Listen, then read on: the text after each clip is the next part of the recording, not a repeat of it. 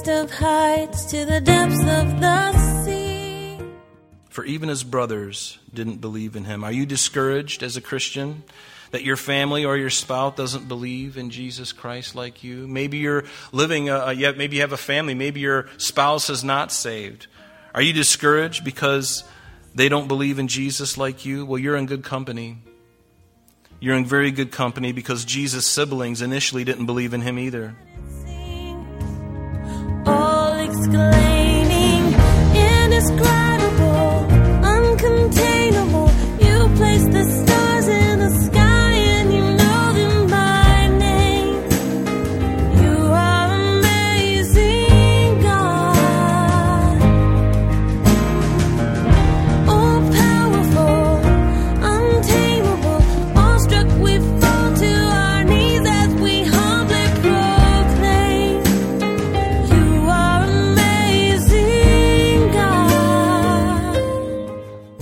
Welcome, everyone, to Truth in Christ Radio, a Bible teaching radio ministry of Calvary Chapel of Rochester with senior pastor and teacher Rob Kellogg. Oars in heavenly storehouses laden with snow. Remarkably, the brothers of Jesus never seemed to be supportive of his ministry before his death and resurrection. After his resurrection, the brothers of Jesus were numbered among the disciples. Many men faced with cruel opposition in public life have been sustained by the faith and faithfulness of his own family. Jesus was denied that support. Do you find yourself discouraged sometimes with others in your family that don't believe in Jesus Christ? Then keep praying. Now let's join Pastor Rob's teaching, already in progress. To this doctrine, Mary was an ever virgin, meaning for the whole of her life, um, for the whole of her life, making Jesus her only biological son, whose conception and birth are held to be miraculous. Yes, his birth was miraculous, but she wasn't a virgin forever because Mary and Joseph had continued to have siblings. He had at least six other siblings after he was born. Doesn't the scripture, doesn't it tell us that? You can view those yourself. And I would encourage you to take confidence in the Word of God. Let the Word of God be the thing that you hold to, not the traditions of man. Isn't that what Jesus upbraided the Pharisees? He says, You follow the traditions of man and you deny the, the Word of God. Anyone, even us, if, if there's something that we're doing that is, that is contrary to the will of God, to the Word of God, we need to reevaluate that is, whatever that is, and get rid of it. We want to honor Jesus. We don't want to build a monument. We don't want to create new doctrines. No, everything is here. And the scripture tells us this. Does it not? We just read it, right? Notice what his brothers said to him, verse 4. They said, For no one does anything in secret while he himself seeks to be known openly. If you do these things, show yourself to the world. Show yourself to the world, Jesus. Remember, his brothers at this time, they didn't know the Lord. They just saw Jesus as a brother. They, they didn't see him anything. It hadn't been revealed to them. It wouldn't come until after his ascension that the, the light bulb would go off and go, you know what? I never did see him sin. I never did see him rebel against mom and dad. And we hated him for it. And yet, the prophecies of the Bible, hundreds of prophecies telling speaking, every page in the Bible speaks to Jesus. In the volume of the book, it is written of me, Jesus said. But Jesus' brothers were not saved at this time, and they had no spiritual discernment. And here they're trying to manipulate Jesus. You know this word, manipulate? manipulate means to control or play upon by artful, unfair, or insidious means to one's own advantage. And let me ask you a question Does love manipulate? Love does not manipulate. His brothers are trying to manipulate him. In 1 Corinthians 13, we know this very well. Love, does, love suffers long and is kind. It does not envy. It's not, it doesn't parade itself. It is not puffed up. It doesn't behave rudely. It doesn't seek its own. It's not about um, it's, it's not selfish. It's not trying to manipulate anything or anyone. Love doesn't do that. Love does not do that. Are you a manipulator? I think to some extent we all are. We all have been. I know I have. And if we're honest with ourselves, we do it. We, we, we can be manipulators. Do you seek to get your way in your life or in someone else's life by browbeating them, maybe even extorting them, holding something over them? If you don't do this, well, I'm just not going to love you anymore. If you don't do this, well, you're going to be kicked out of the will. If you don't do this, then I give you this cold shoulder. I have this nonverbal communication, and the tension in the house is, is thick like a knife because I don't submit. You know, I'm not going to, um, you know, be manipulated by you. It has nothing to do with obedience, okay? I mean, we, we need to be obedient. Children need to be obedient to their parents, and we need to be obedient to the Lord. But this goes beyond that. We're trying to make things happen and manipulate people, manipulate our children, manipulate our spouse, even. We manipulate them by giving them a cold shoulder. Maybe even withdrawing conjugal rights because you're just not doing what I want you to do. I'm unhappy with you, so therefore, I'm not going to sleep with you anymore. I'm going to withhold that from you because I'm angry with you. Does that happen? Does it happen in your life? It happens in the church. God is not pleased with it. Do you have secrets about them if they don't comply with your wishes? Manipulating them?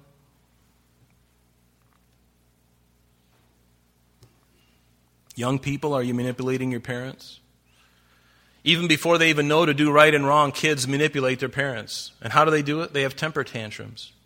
You get in Wegmans, you got a four year old or a three year old, and they, you know, you're there and there's a, there's lollipops there at the Wegmans, and you say, not today, not today. You've already had your quota of sugar for the day. I want it now, I want it now, I want it now. And then they fall on the ground, they start writhing around like they're demon possessed. Foam is coming out their mouth. Everyone's looking, uh, problem in aisle five. Bring the priest with the exorcism and the holy water, the little tassel with the water in it.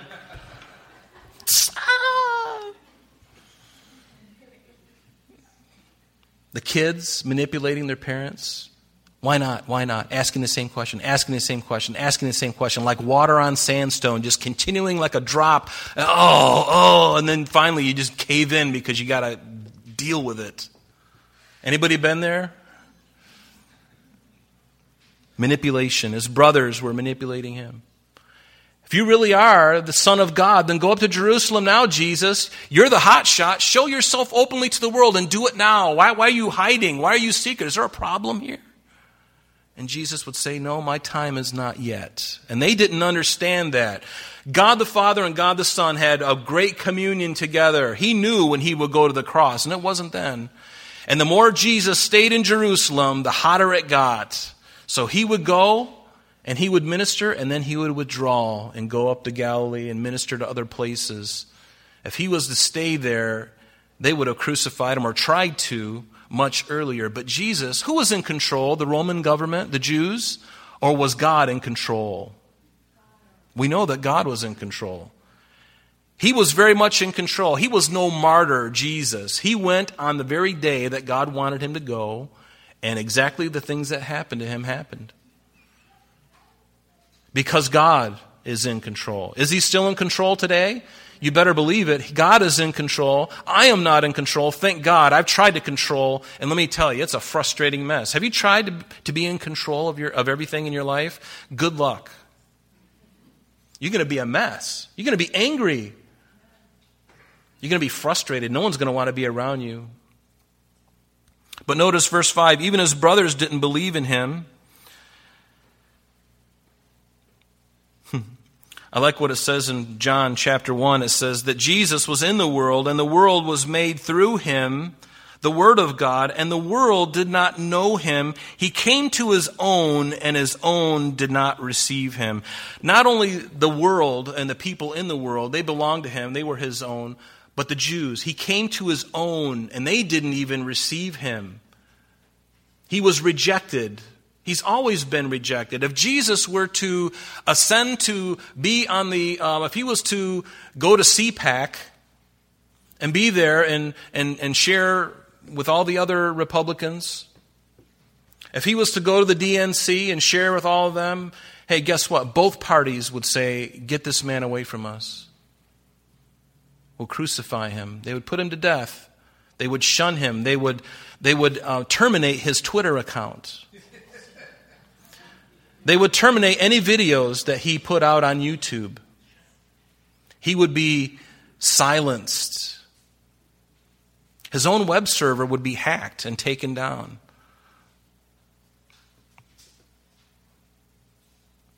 For even his brothers didn't believe in him. Are you discouraged as a Christian that your family or your spouse doesn't believe in Jesus Christ like you? Maybe you're living, a, maybe you have a family, maybe your spouse is not saved. Are you discouraged because they don't believe in Jesus like you? Well, you're in good company. You're in very good company because Jesus' siblings initially didn't believe in him either. You know, when I first got saved, I, uh, the first thing I did is tell my family. I called my mom up, I called my brother, I called everybody I could know. I was so excited. And I told them, and I'm like, I, I just, I, I didn't understand how anybody could resist the gospel. Because of what have happened to me, I'm like, this is irresistible. How could they not hear it and, and, and be as excited and receive Christ like I have? I didn't understand. I was a young Christian. I just came out of the womb, in a sense. I was just born. I didn't know anything. I didn't know anything. But I had the greatest thing because I was so excited. I was lit up. The Spirit of God was in me. I knew I was forgiven, and the weight had been lifted. My goodness, I was just like a basket case. My whole family's like, oh. I'm, I'm assuming, okay, they haven't told me this, but in their hearts, I'm wondering if they're like, boy, I really like the old Rob better the old fornicator, the old guy used to drink or whatever. You know, I like the old guy better. I don't know who this new guy is. He's it's like a dude, different person. Yes. All things in Christ are new. You are a new creature in Christ. The old things have passed. Are be, everything has become new. But don't be discouraged. Even Jesus' own siblings didn't believe in him. So don't be discouraged if your siblings, your spouse, your family doesn't believe in Jesus. You continue to live the life before them. You continue to be the light to them. You continue to be resolved to do the right thing, to follow Christ with all of your heart. Pay no attention to anybody else. Trust me, the best thing you can do is keep your eyes on Him and follow Him. And if it's God's will, they will watch and they will go, My goodness, I've never seen anything like this. I got to know this Jesus who you believe in because He has changed everything about you. And here I am, still in my puddle of refuse of my life that I have made for myself. I am living in a cesspool and I see you rising above and you, you, you act like you've been forgiven. It shows in your countenance the things you're, you're enthusiastic, you're, you're loving people. You're, you're like, wow, gotta have that. I'm sick of my life. Anybody here sick of their life? Even as a Christian, I'm sick of the way I, even where I am right now. I want to go further. I want to climb higher. And I don't have to do it in my own strength. I can't do that. But I just rest in Christ. I let Him do the work, right, in me. He causes us first to will and then to do of His good pleasure, right? That's how we work out our own salvation. We work it out. What God has already worked in us, we work it out. We can't earn it. We can't do it. So we shouldn't fake it. Just let Him do it, for heaven's sake. Jesus said to him, verse 6, said to them, My time has not yet come, but your time is already. Jesus, over a period of times, used this phrase more than once, where he would either say that his hour has not yet come or his time has not yet come. In John chapter 12, Jesus answered and said, The hour has come. There, there was a time when he finally said, The hour is come. And it was the moment that the season, the hour is not a, a physical 24 hour period, but it's a, it's a period of time. His hour did come right before he would go to the cross. Finally, in verse 12, or John chapter 12, verse 23, Jesus answered and said, The hour has come that the Son of Man should be glorified. Jesus knew that his death was impending, it was coming. And he says in verse 27 of that same chapter, My soul is troubled, and what shall I say? Father, save me from this hour? But for this purpose I came to this hour. For this purpose I came to this hour. In John 13, the very night that he had his last supper, what did he tell his disciples? Hours before he would be arrested and crucified. It says, Now before the feast of the Passover, when Jesus knew that his hour had come, his hour was on the horizon. It was on the radar screen. This period of time that he would be glorified, that he should depart from this world to the Father, having loved his own who were in the world, he loved them to the end. And finally, at the end of that supper, you remember in John 17, in his high priestly prayer, Jesus spoke these words. He lifted up his eyes to heaven and said, Father, the hour has come. Glorify your Son, that your Son may also glorify you. So there was a time but right now, in this chapter, it was not his time. Again, he was in perfect control of the time that he was going to be crucified. He was no victim, he was no martyr. Jesus willingly laid down his life. Nobody took it from him. He said that. Nobody took it from him. In verse 7, it says, The world cannot hate you, he tells his brothers, but it hates me because I testify of it that its works are evil. And see, that is why the world hates you, Christian. The world hates you. But does that mean that we return evil for evil? The Bible says, Be not overcome of evil, but overcome evil with good. So what do we do when we are blasphemed? We continue to love. And that's hard to do in the natural, isn't it? Even as a Christian, isn't it hard? Everybody bow, nod their heads because it's true. It's even hard as Christians to turn the other cheek. In John chapter 15, Jesus said, If the world hates you, you know that it hated me before it hated you. If you were of the world, and I believe he would say this to his own brothers at this time, if the world, if you were of the world, the world would love his own, but because you are not of the world, but I have chosen you out of the world, therefore the world hates you. He's speaking to his disciples here in the upper room. In that upper room, he's giving this address. Remember the word that I said unto you the servant is not greater than his Lord. If they have persecuted me, they will persecute you. If they have kept my saying, they will keep yours also.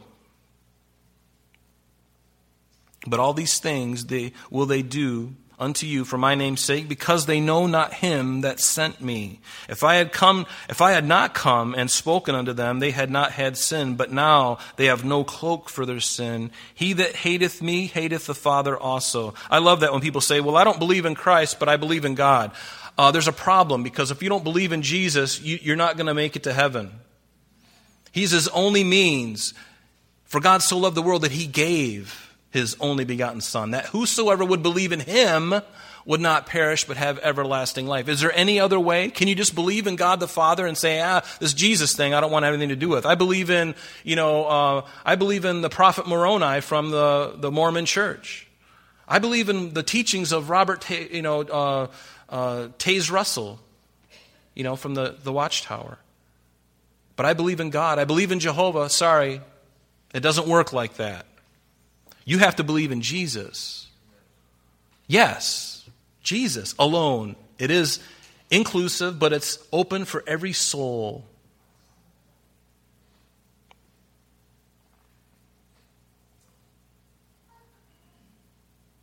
Notice in verse 8 he says, You go up to this feast, brothers. I love you. you go up to this feast, but I am not yet going up to this feast, for my time has not yet fully come. There it is again.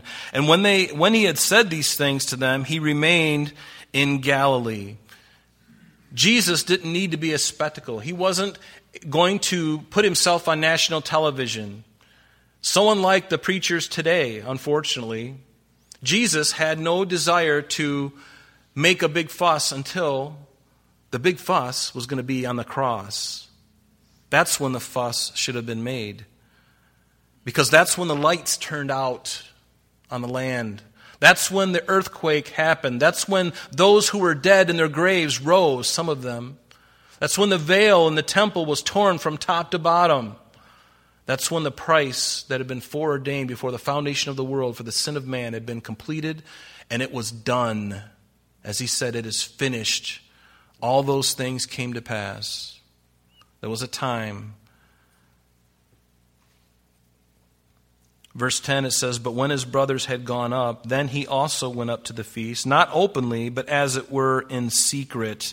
Notice that Jesus' brothers, they would go through the motions of the feast. They would go up like they were supposed to. But either, they either didn't know of or were ignorant to who Jesus was. But did they search the scriptures? Did they search the Old Testament? All the times they went to the synagogue, weren't these scriptures speaking of their brother? When Isaiah 61 and Isaiah 11, Isaiah 9 verse 6, Isaiah 7 verse 14, Micah 5 2, Genesis 3 15, Deuteronomy 18 verse 15, all these verses pointing to him, Psalm 22, Isaiah 53. Did they put the pieces together and say, oh my gosh, he was born in Bethlehem? Remember when mom and dad, before they settled up here in Nazareth? That's where Jesus was born. Micah 5 2 says, But thou, Bethlehem Ephrathah, though you be little among the thousands of Judah, yet out of you shall come forth the one who will reign, Jesus Christ, and his reign will be forever. Speaking of his deity. Do you know that it is possible to go through the motions?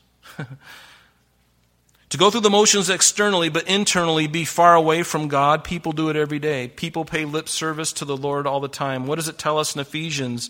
Paul tells them, he says, Servants, be obedient to them who are your masters according to the flesh, with fear and trembling and singleness of heart as unto Christ, not with eye service as men pleasers, but as the servants of Christ, doing the will of God. What? From the thoughts? From my good intentions? No, from the heart, with good will doing service as to the Lord and not to men, to the Lord and not to men, knowing that whatsoever good thing any man does, the same shall he receive of the Lord, whether he is bond or free. I love that. I hate myself, and, and there's times where I am a man, man pleaser. And the Lord reminds me of it when I am, and I hate it when it happens because I'm so ashamed. Perhaps you felt the same way when I, instead of doing what I know is right, I cave in to man and I become a man pleaser to keep the peace. I do that which is contrary to the Word of God to keep the peace. It may only keep the peace for a moment. Believe me, there's a bumper crop of junk that's going to come after that, and you're going to have to deal with that. Right? There's a consequence, isn't there? There is a consequence for our rebellion against the Word of God. In Colossians, he said the same thing Servants, obey all things of your masters according to the flesh, not with eye service as men pleasers.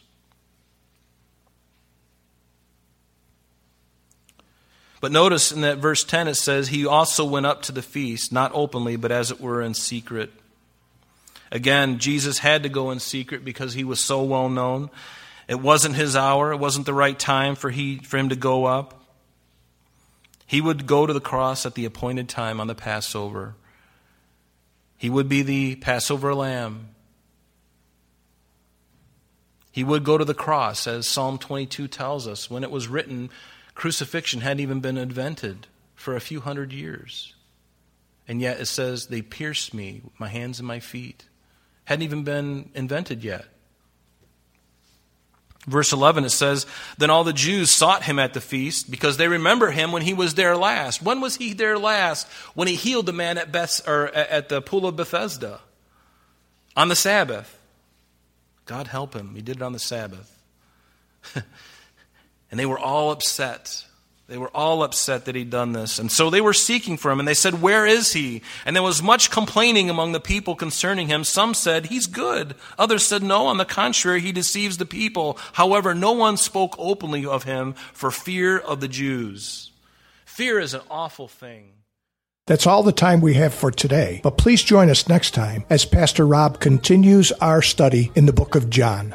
Calvary Chapel of Rochester is located at 2503 Browncroft Boulevard, Rochester, New York 14625. You can reach us at our church office between 9 a.m. and 4 p.m., Monday through Friday, at area code 585 586 3140. If you would like to have an audio CD of today's message mailed to you in its unedited form, simply mention today's date when contacting our church office. You can also contact us via the web by logging on to www.calvaryrochester.com. There you will be able to access a number of useful things such as information concerning our beliefs, our ministries, contact information, our location, service times, and much more. You can also download or listen to the radio and sanctuary messages free of charge from the teachings link at the top of the page. To listen to Calvary Chapel of Rochester sanctuary messages or Truth in Christ radio on your mobile device, just subscribe to both through Google Podcast or Apple Podcast. You're also invited to join us on Sunday and Thursdays through live streaming of our services and Bible studies. Just click on the online services